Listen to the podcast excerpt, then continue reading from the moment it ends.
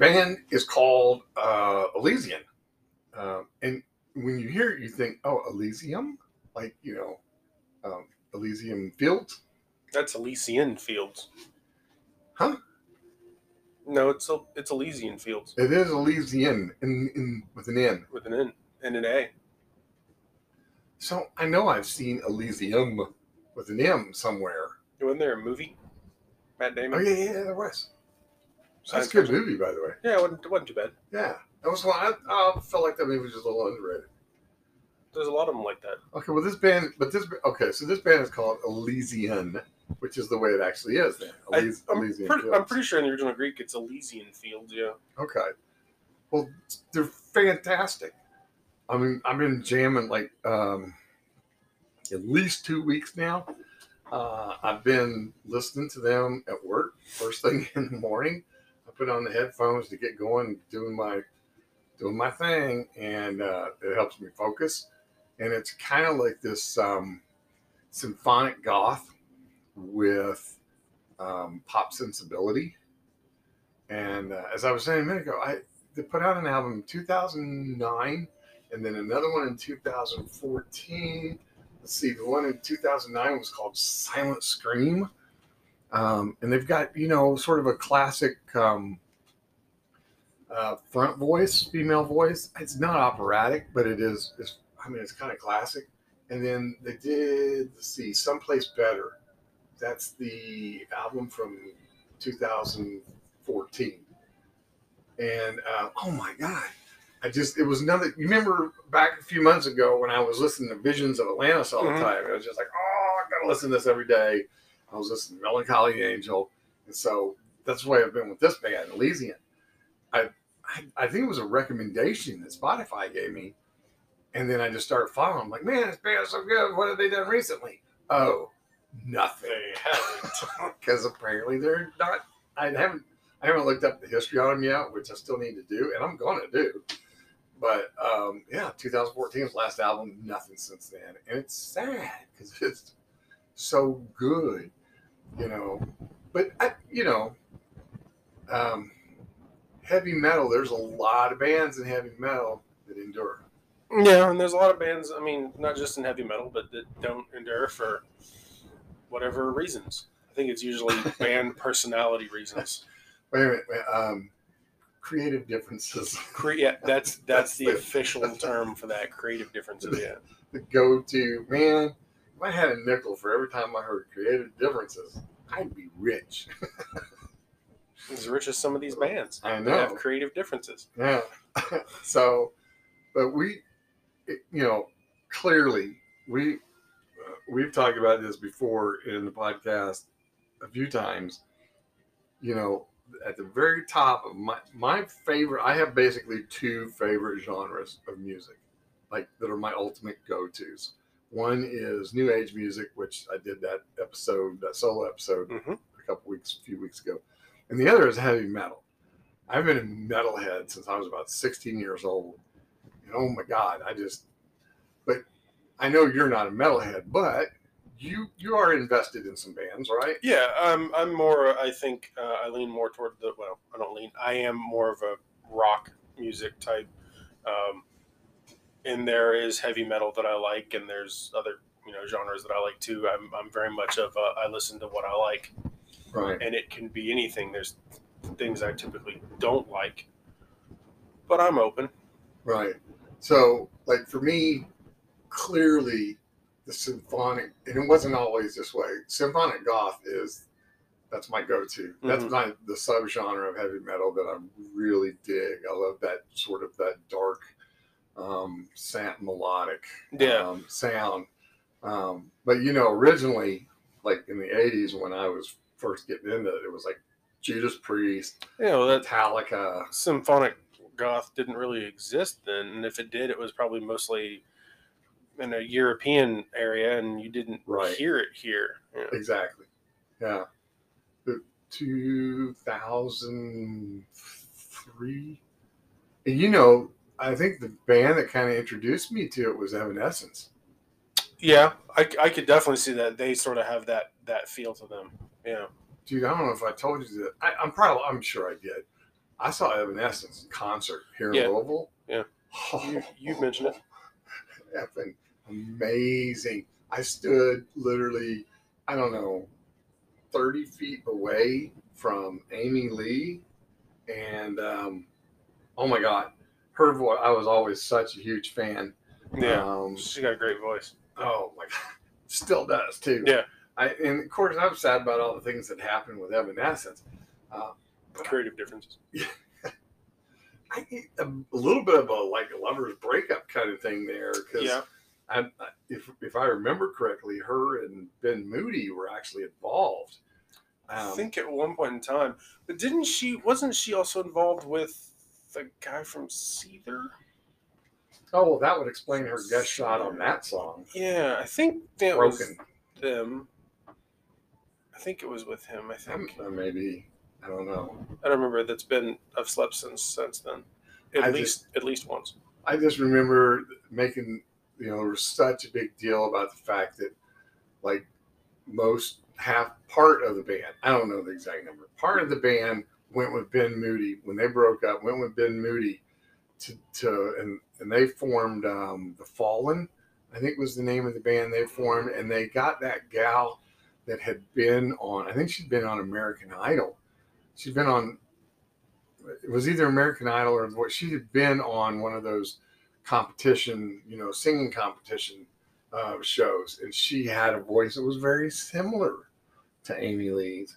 And of course that band didn't go anywhere. Yeah, I don't even think I've heard of them. I mean, their debut song was actually pretty good. Was it? I mean, I liked it, but it wasn't the same. And then of course, Amy Lee went on to, with the other half of the band and found some other musicians, and they continued making music as Evanescence. But I got to be honest with you, there was never really Evanescence for me after that either. So, I mean, the stuff wasn't bad. It just, I think they released an album last year? Yeah. Something like that? Yeah. I don't think I've heard anything off of it.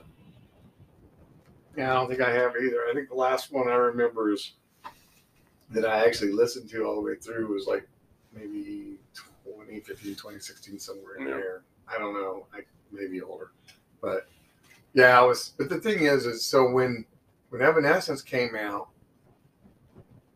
that's when I kind of, I don't know how it happened. I don't have a story. Imagine that. No, but because of Evanescence and getting into that, I then discovered Kamelot, which is a European band. And I always forget. I want to think that they're either Dutch or Finnish, one of those two, pretty sure. God, I say that and then I'm like, no, I'm too overconfident about that. But anyway, point being Kamelot, and then of course that led me to Epica, because the band Epica, with my most favorite singer of all time, Simone Simons, they got the name Epica from an album named by Kamelot, because they were inspired and fans of Kamelot. And then once I found Epica, then the thing I found was Nightwish. Yeah. And that changed everything, because Nightwish is like, they're like the standard bearer. They're the bar, That symphonic goth metal. Right. Yeah. Everyone in Europe aspires to be as good and as successful as Nightwish. How familiar are you with Nightwish? Or any of those bands I just mentioned? I know of all of them. I'm more familiar with Nightwish, of course, than the other two. Right. Kamelot had a lead singer named Roy Khan. Oh my God. That dude, his voice was like silk, and it was seductive. And he knew how seductive his voice was. Some of those songs that he does, especially some of those that have that sort of occultish dark side to them, man, they really kind of suck you in. You're like, ooh. In fact, he does, I may have even talked about this before, that he does this song where he would invite female singers from other bands to join him on this particular song called The Haunting, from Ghost. I want to think that's Ghost Opera. album, but it might be Cold Winter's Night. I don't know. It was like a concept album, and The Haunting, and Simone. My favorite version of that is with Simone Simons. There's a live version of that. And it's just, if you're a fan, if you're a goth fan, even if you're not a goth fan, if you're just a music fan, you listen to that song, you're bound to be like, holy crap, my brain just melted. That was so good. Might have to check that out. Yeah. Oh, I'll cue it up later. So, but yeah, I'm like intensely, when it comes to looking at the full scope of heavy metal, and when I say that, my definition of full scope of heavy metal is 74 to the present. And of course, there's an evolution of heavy metal that happens there. And we really don't even call it heavy metal until freaking Black Sabbath. Yeah. You know, they're the founders of heavy metal music. Tony Iommi, Ozzy Osbourne, oh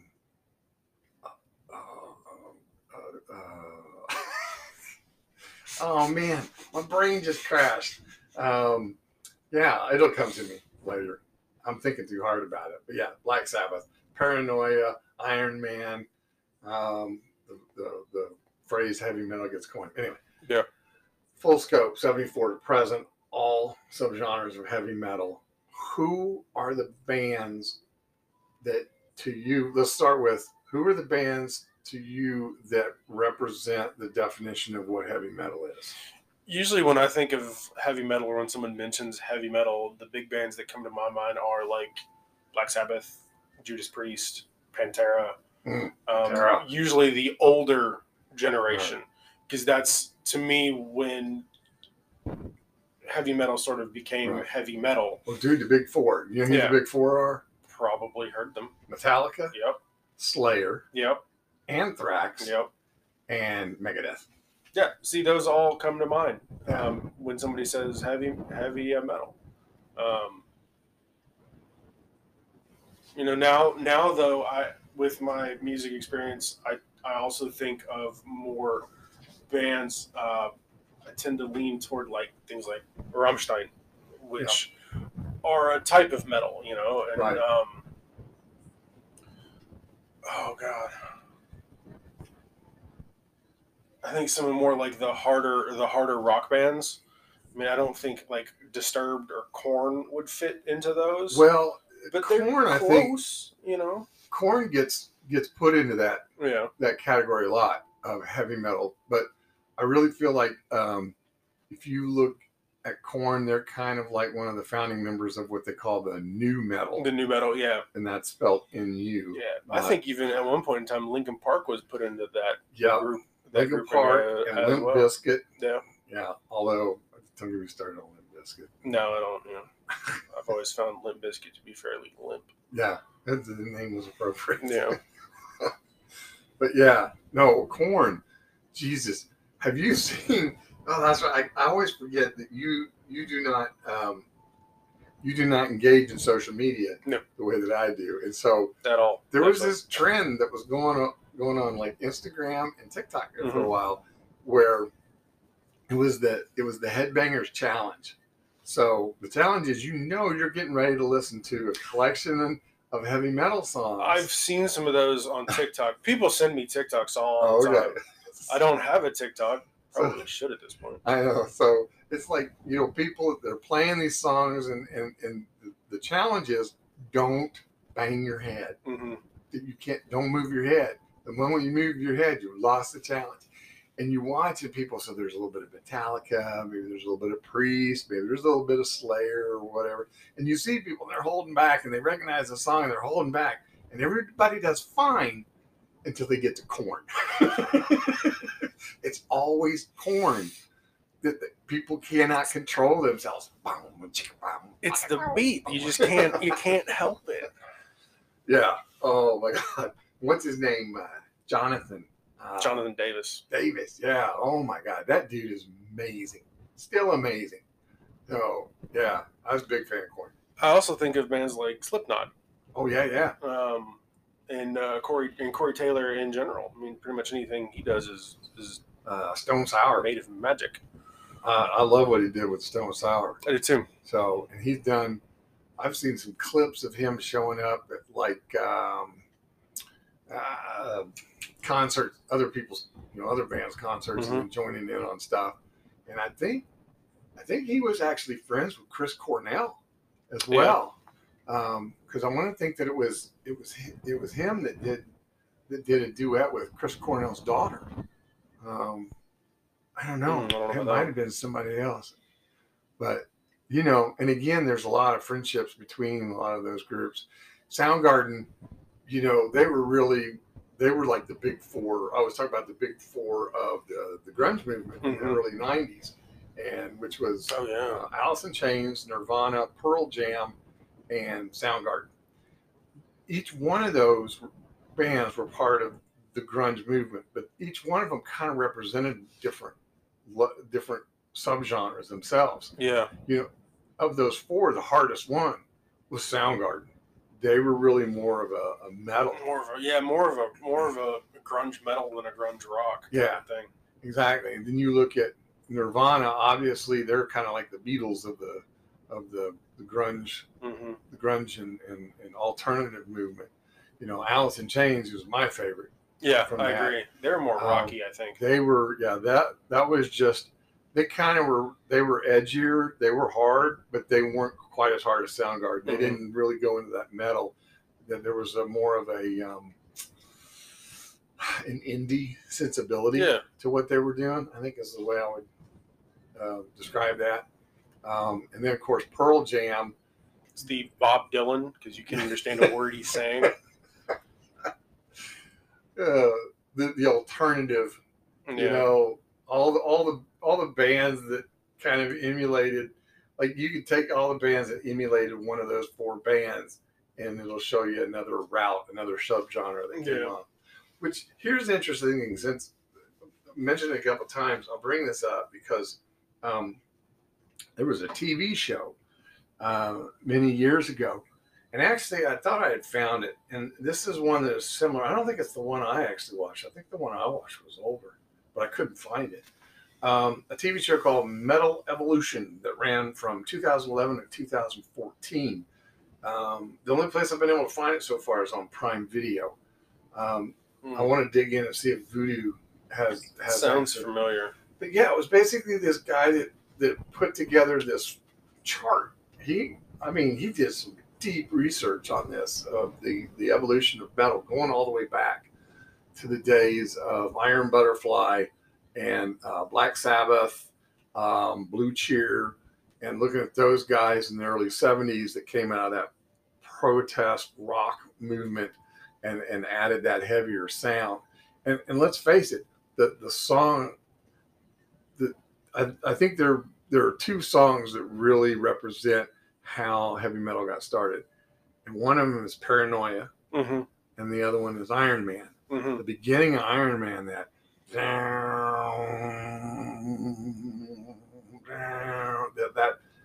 because nobody had heard that sound before. Yeah, it was a brand new kind of thing, and that really. But this guy starts there, and then he just creates this like flow chart. Well, it's like a genealogy chart. I'm like, here's what led to this. Now, here are some other influences. Like, you can take the funk movement and see how that came in the side door here, and how R&B came in here. Because a lot of these heavy metal bands, speaking of like R&B shit, Led Zeppelin. Yeah. Do you consider that heavy metal? Because I kind of don't.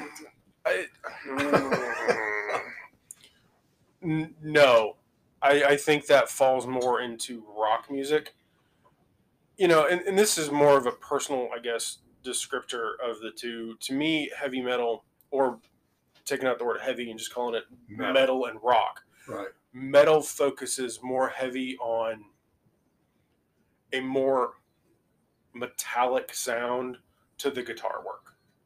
Right. While rock has more of a beating sound, I guess. That's extraordinarily vague, and I apologize. But if you sort of listen to them, you can kind of understand. I mean, because you can get bands who classify themselves as rock, but they've got some songs that sound more metal-y. Right. And then you the other way around, metal bands that have rocky sounds to them. Well, I think when, when the Pandora app first came out, it was originally a study. Yes. It wasn't like a, hey, we're a music streaming app to make money. They were it was an experiment. Yep. Where they'd set up these parameters where, okay, heavy metal has this kind of, syncopation, melody, rhythm, bait, there's certain things. And when they did that, that was all based on some very real industry, even on an academic level of here's how we define R&B. Here's how we define rock. There are actually pieces that go into the definition of these things, and it's based on construction and composition. Yeah. And then I think what happens is, there are direct lines, R&B comes from originally, you trace it back, it goes to gospel, old gospel, right? Country, kind of the same thing. Yeah. And so you end up getting, as technology advances and you have wah-wah pedals or you have electric guitars and beyond, instead of just acoustic guitars, then the definitions start to change a little bit because there's new things that you can do now that you couldn't do before. Yes, and exactly. So that's where you end up getting like the subgenres. And that's one thing that this guy does in the Heavy Metal Evolution TV show is he breaks that down. He shows how all these things came from and where what they led to today. So like, in when I was first learning metal in the early 80s, it was just heavy metal. Yeah. There were no subgenres. Yeah. Again, it was Judas Priest. It was, to some extent, Metallica. It was Iron Maiden. It was Black Sabbath. It was Ozzy Osbourne. And then things start changing in the 80s because then Metallica becomes more associated with something called speed metal. Yeah. Which is different from just regular heavy metal. It's because that man can play the guitar. Yeah, I know. Yeah, like a gun. And then that speed metal became power metal. Mm-hmm. When you get like bands like Dragon Force, Fire and the Flames, Exodus. That's another one. Yeah, I want to think. Yeah. Of course, Megadeth, but then Megadeth, Dave Mustaine was. Yeah. He used to be part of Metallica. Yeah. But the thing is, you can listen to Metallica and Megadeth songs side by side, and you can be like, okay, I can see some of these similarities. But then you start listening to the lyrics, way different.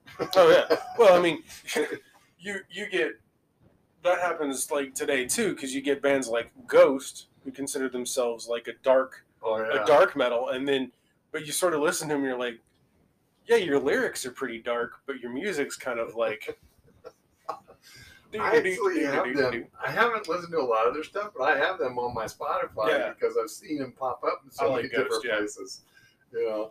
But I think at the end of the day, a lot of course,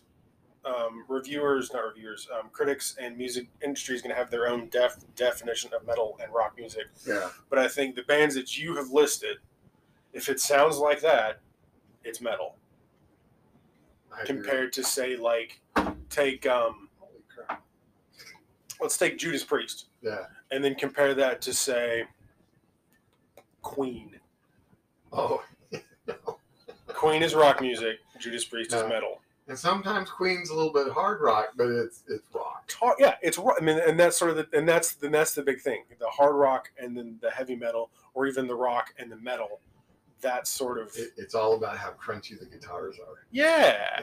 That's the word I like to use is crunchy. I like that. Yeah, crunchy. I have a friend that says it, he calls it genty. And I'm like, huh? I've never even heard that, but apparently that's another phrase. Yeah. I've mentioned that before. I've also heard, it depends on how much the drums are used. Right. If you get more of an evenness between the guitar and the drums, it's rock music. If you get more guitar work, it's heavy metal. Right. Well, the thing about drums is in rock, you know, the drums, that's your beat keeper. Mm-hmm. That's the guy that keeps you on beat, and that's the guy that it's the spine. Mm-hmm. Mm-hmm. Is it the spine or is it the heart? Maybe I would say it's the heart. It's the heart, right? And then everything else operates around that. Whereas in heavy metal, you just look at a band like,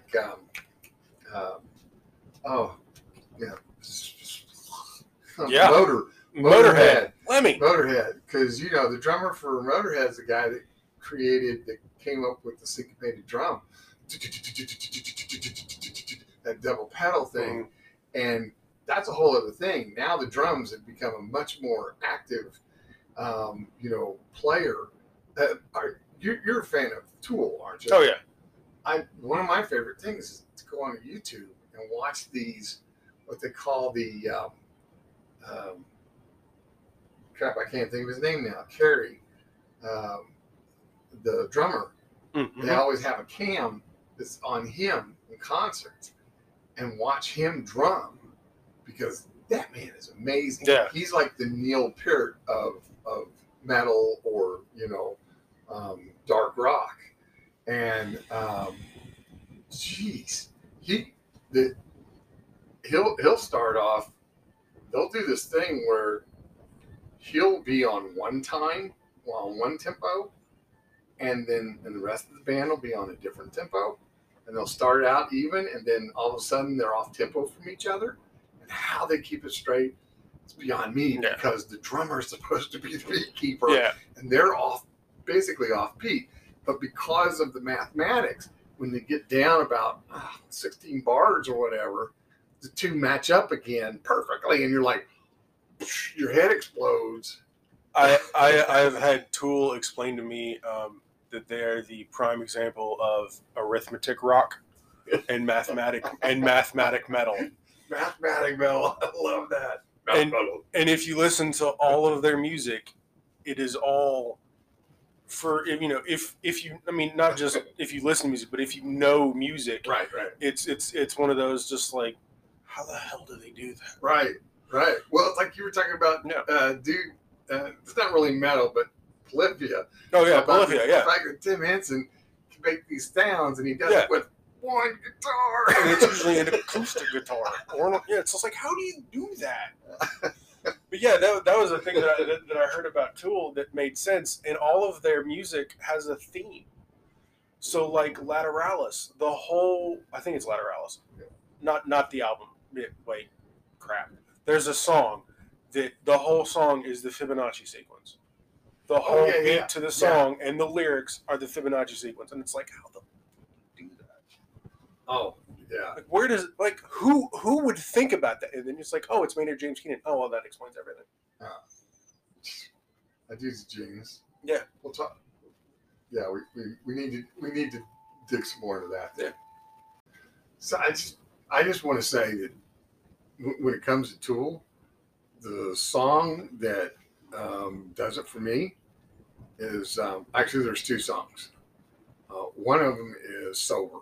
Because that was the first one. As I was just saying offline, Sober is the first song I ever heard of Tool, and I heard it while watching that damn video with the little puppet that's just doll puppet thing in his mind, shaking and everything.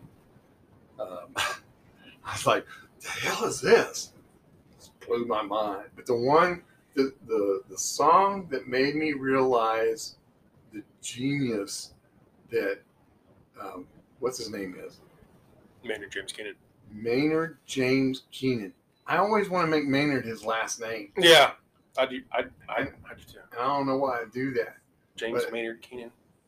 Is it? No, it's Maynard James Keenan. I'm pretty sure. Yeah. MJK. That's how I have to remember it, is MJK. I'm actually going to look it up. Okay. Because I'm paranoid now. I know. I just always say Maynard. Because I figure whether it's first name or last name, it's still right. Maynard. It's Maynard James Keenan. Yeah. But the song that told me that this dude was a freaking genius is the song 46 and 2. Yep. Because the story behind that, the premise behind the song is that once upon a time, we know, when we look at the genetic record of our evolution on this planet, once upon a time, we had 48 genes. We lost two of them. And the question is, what were those two genes? You know, what were, what was the difference between us with 48 and us now with 46? And that's kind of where the song is like, let me tell you about those two genes. Let me tell you what difference it makes. You know, let me tell you about the animal in us, the shadow that's left behind from what we used to be. Yeah. Oh my God. You know, I mean, all. Great. I haven't listened to much of Fear Inoculum, their most recent album, and that sort of disappoints me. But I haven't listened to much music anyway, so at least recently. But I mean, all of their albums have been excellent. Yeah. And I very rarely say that I'll listen to an entire album. Because, you mean, usually it's like, oh, I like this song, I like this song, I like this song. You may get like 4 out of 8. But you'll listen to the whole album the first time. Yeah, I mean, I'll listen to the whole album at least once. But there's very few albums that I will go through the entire album going, I like every single song on here. See, I obsess over certain things. Like, we were talking about Evanescence before. Mm-hmm. When their first album came out and they were doing a tour, and like I said, we went down to when there was still a Headliners here in Louisville. Mm-hmm. Kentucky, and at the time I was married to the ex, to the second wife, and we went to this concert down there at Headliners. It was down in the basement of the Headliners. It was jam-packed, standing room only, and I had the CD for that. Oh, CDs are compact discs. It's something that we old folks used to use. Have all our music on, you can stick them in a player that you have in your car, or you could even put them in your computer.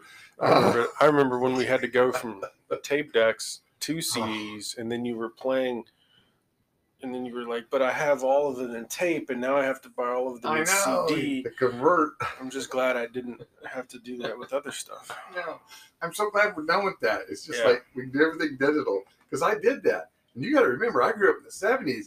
I remember my dad had 8-track tapes. Yeah. Which were like, little bricks.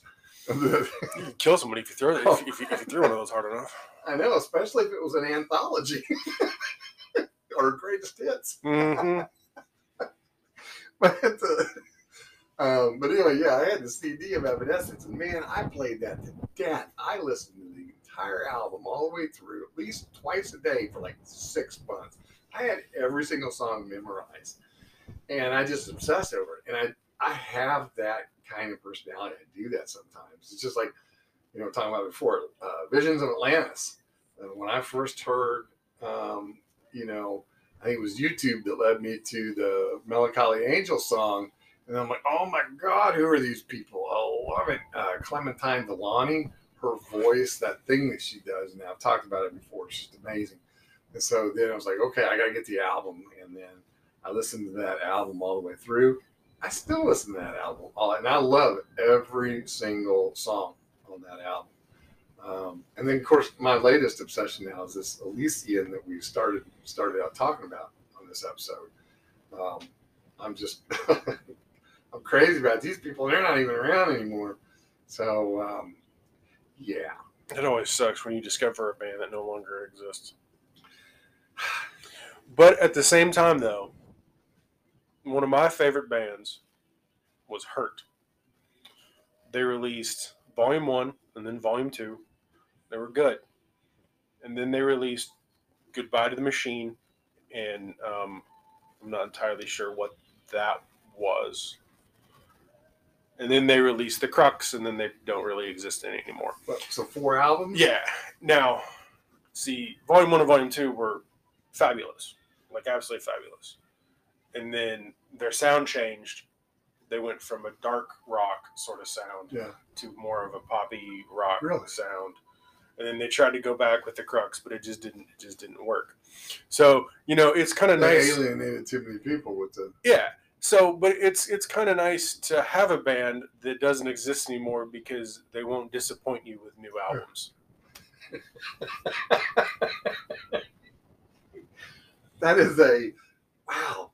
That is a an interesting. There's a word. There's an adjective for that kind of view. Depressing. Oh. It's almost like musical nihilism. No, that's actually, that's, you know, that's perfect.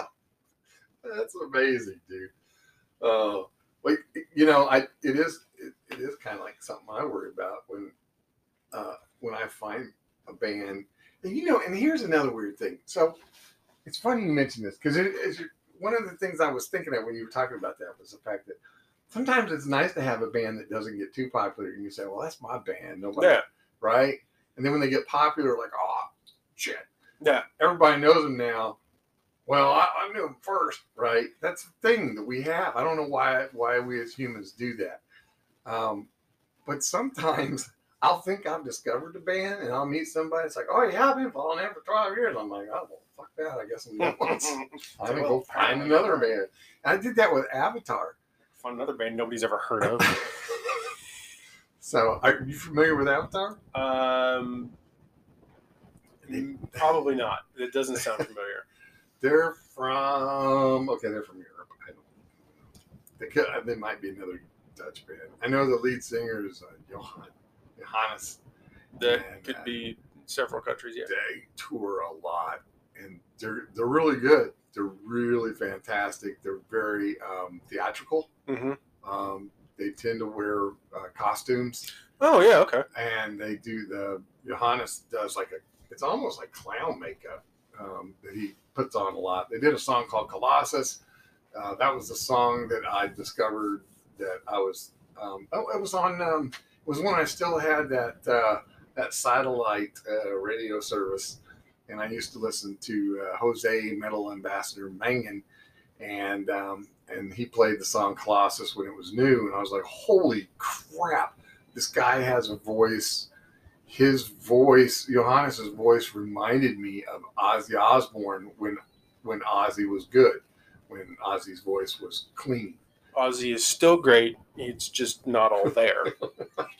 Well, his voice is not as pristine as his. Yeah, no, that's very... It's not horrible. I'm not saying it's bad. He still has a great voice. Tons of drugs and alcohol. I mean, but when you go back to like Crazy Train, right? Oh my God, his voice is just.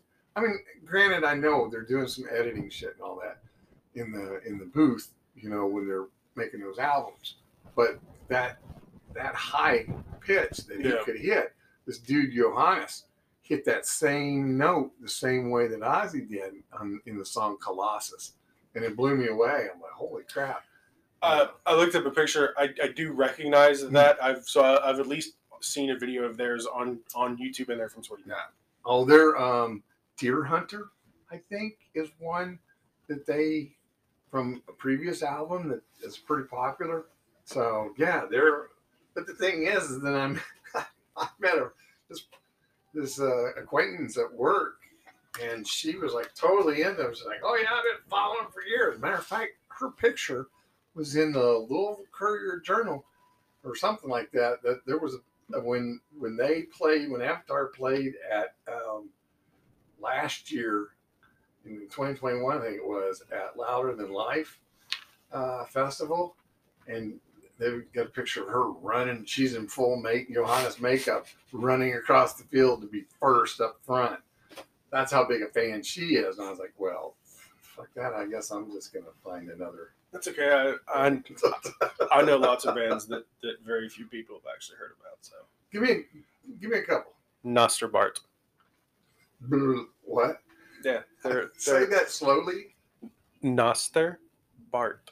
Is it a German band? It is. I know. What gave it away?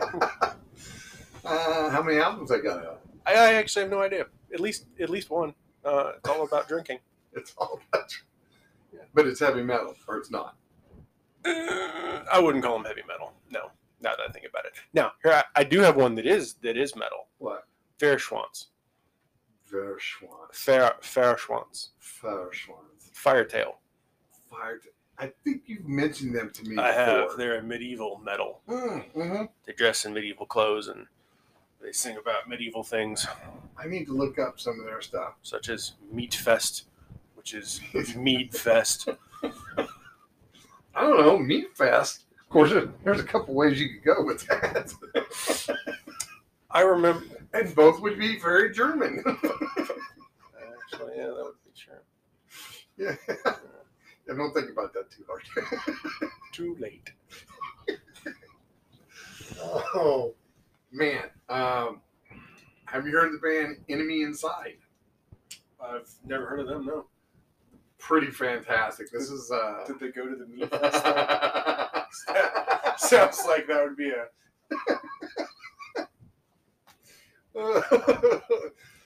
Yep. I apologize. Nope.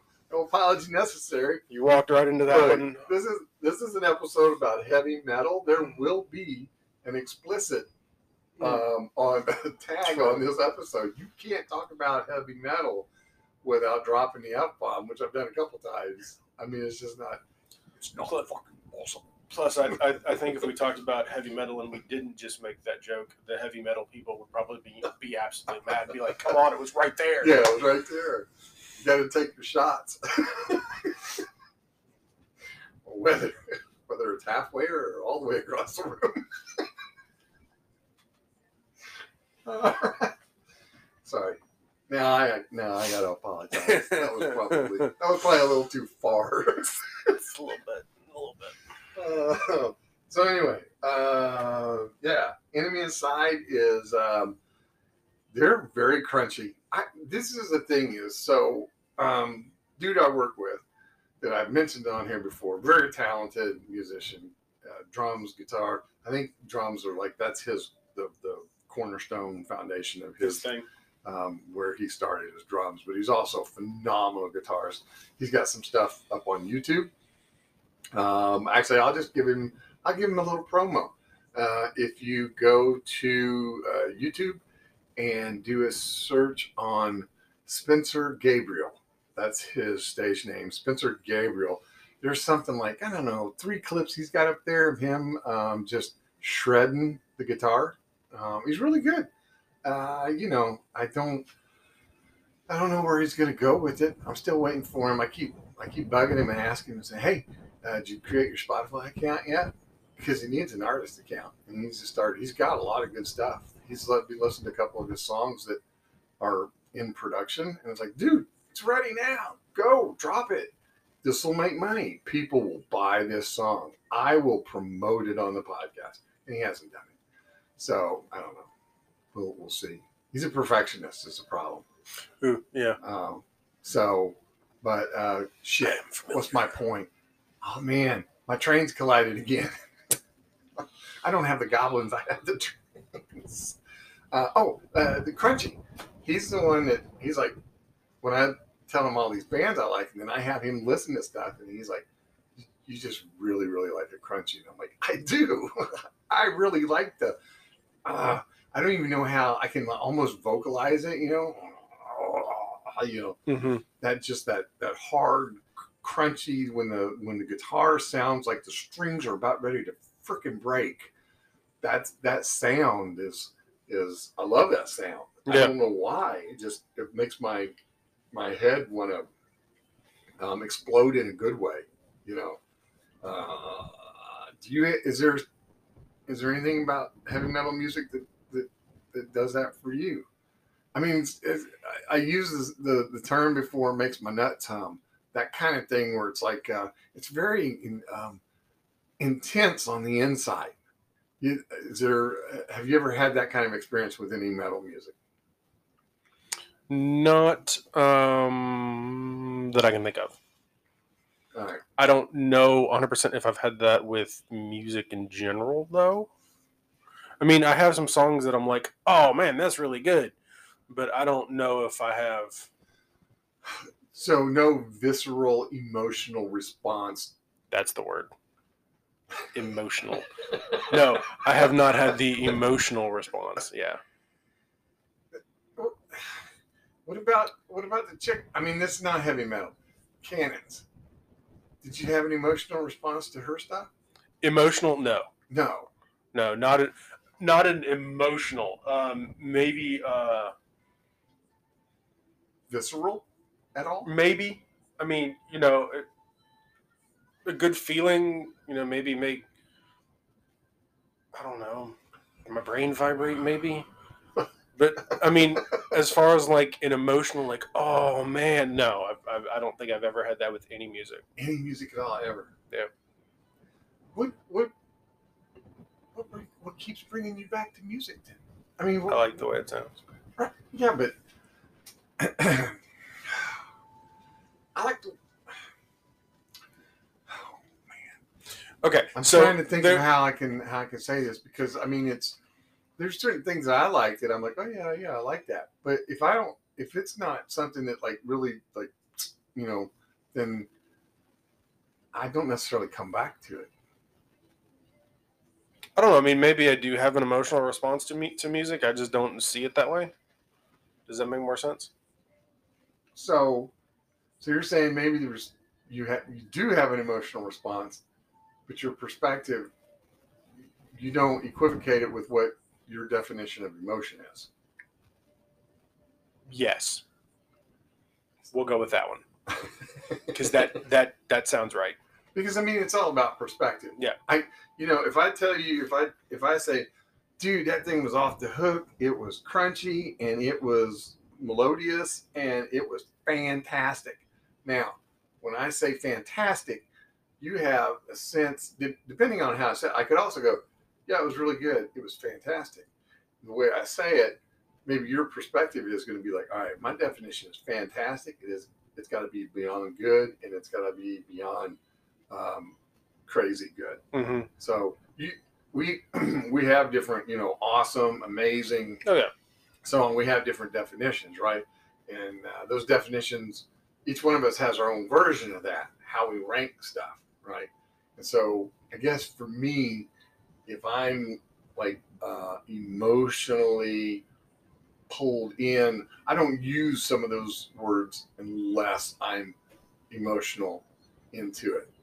So does that make sense? Yeah. I mean, that makes sense. And I think that's sort of why I don't use the term emotional response, because I don't have like an actual emotion that is caused by the song, if that makes more sense. So the music itself doesn't cause. It doesn't cause me to feel things. Right. So your definition of something that's good or something you like is completely based on the structure of it and whether or not it meshes with how you hear things. Yes. Yeah. It all based on. Yeah, sound. I mean, is that sound or the sounds that they're making pleasing to my brain? I have an analogy. I have a relational analogy that I think will work here. So it's like, let's say you have a relationship with a partner, a person, and you're like, you know what? She and I complement each other. We are, you know, we're two sides of the same coin, so we get along. We are compatible. Mm-hmm. That's one way you could say it. How did you guys last for a while? We're very compatible. Another way would be to say, oh my God, she completes me. And so you're more of, that music is compatible with what I expect music to be, whereas I tend to be like, oh my God, this music completes me. Yeah, yeah, and it's saying the exact same thing in just two different ways. Right, yeah. Right. Yeah. Dude, I feel like we've had a breakthrough. A little bit. Yeah, no, I mean, and that's exactly what it is. Because I mean, there's a lot of music that's like, you know, because there's bands. Because I think I mentioned before, I'm not big into dirty singing. I don't right. I don't like it. I don't like the way it sounds. It's not melodious to me. So I've heard of a lot of bands like, God, what was the name of that? Those guys that we used to know, or that I used to know at Geek Squad. That had their own metal band. At where? At that place we used to work a long time ago? Yeah. God. I can't have a bag down. Judah. Judah. They had a band. Endeavor. They were progressive rock. And I really like their music. Right. Did not like the singing. Well, I got to be honest with you.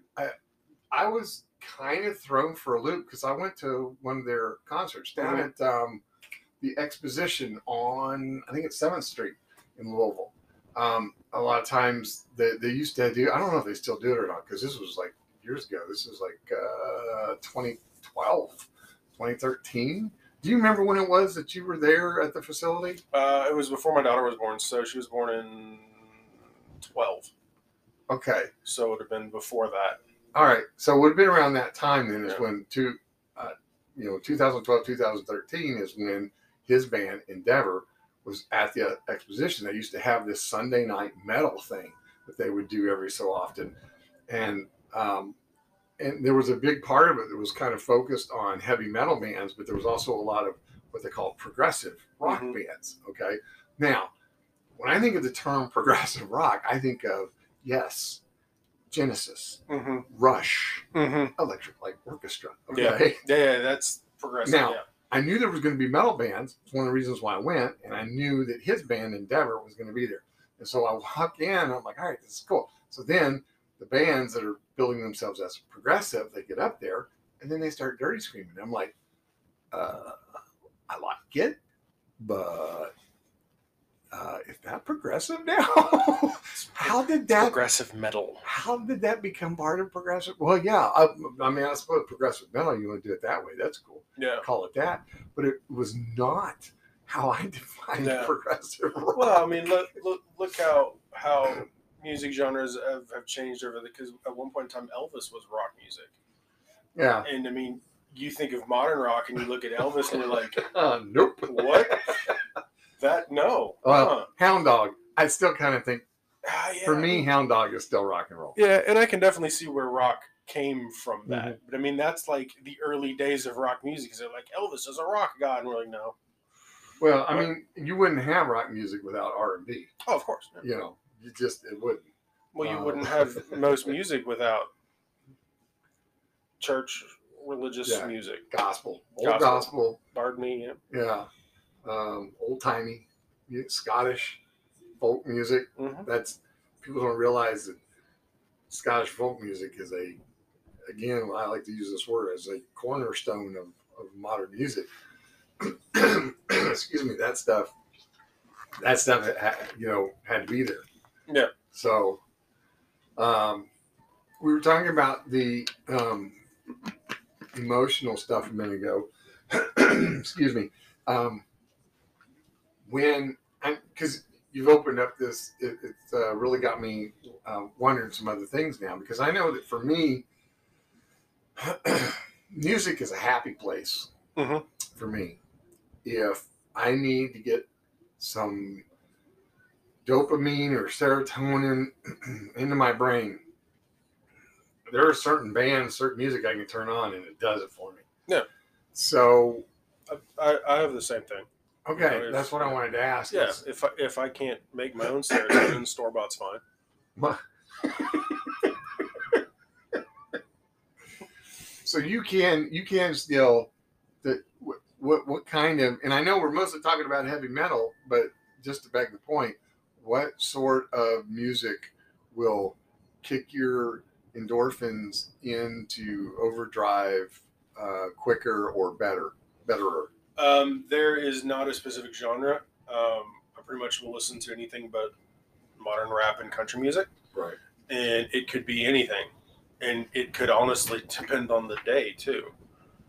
You know, what do you mean? Like, just like your mood for the day? Yeah. Because, okay. So, like, here's an example. We can, using a band that we talked about today, Cannons, I can listen to them and be like, oh yeah, this is great. But the next day I could be like, I am totally not in the mood for this. Okay, I get that. You know, so then I might go listen to Judas Priest and be like, oh yeah, this is what I need today. Okay. Yeah. So it's a modulated variable filter that has to be fine-tuned each day. Yep. Yeah. No, I completely get that because I went Another buddy of mine at work had sent me a playlist of music that was solely just from a game that he played, mm-hmm. Which was a really cool concept to me, was to have this playlist of like 166 songs. There's some soundtracks for video games out there that are freaking amazing. Rocket League. That was the... Yeah, I don't know. I haven't played that one. So it's all basically what... I have a playlist on Spotify called DigiFresh, mm-hmm. D-I-G-I, Fresh. It's just like this digital, very sort of EDM, but not like old EDM, like new EDM. That's like really that'll perk up the neurodivergent part of your brain. I got a Pandora playlist does the same thing. Yeah. So he sent me this playlist, and I started listening to it. And then if I found one that I wanted on my playlist, then I was copying it, adding it to mine. And I did that for 3 days, and on day 4, I was like, I can't listen to any more of this. I'd had enough. It was time, and that's when I switched over and started listening to Elysian every morning.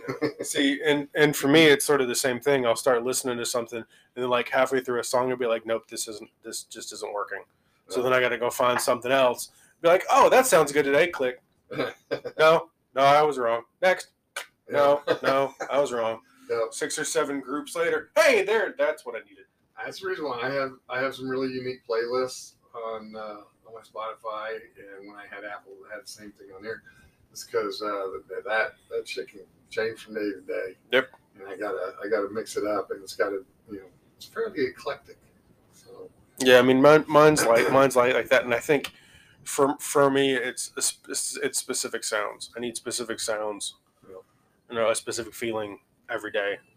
Yeah, I totally agree with that. Yeah. So. I mean, there's some music I can always listen to, but it doesn't always fill the need.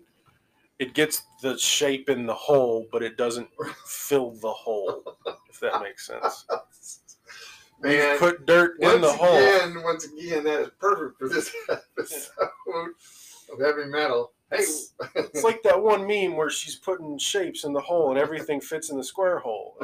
It fits in the square hole, but it's not the square. It's not. Hey, we're calling this episode Full Moon of the Blood Feast because that's the name of my heavy metal playlist or my symphonic goth playlist on Spotify. So if you're on Spotify and you click on my name up there, Paul Holman, it'll probably get you over to my list. I also have one called The Halls of Valhalla. I think you can guess what that is.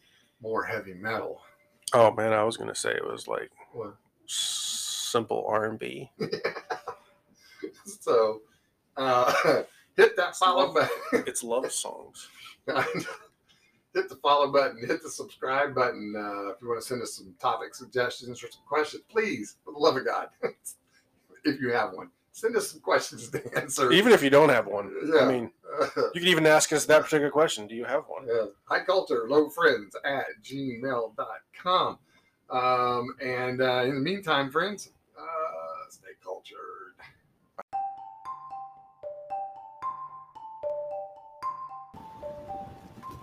You've been listening to High Culture with Low Friends, a weekly odyssey of everything pop culture. High Culture with Low Friends is copyrighted and produced by Wicked Wolf Media Arts Studios. Be sure to follow and subscribe so you don't miss a moment.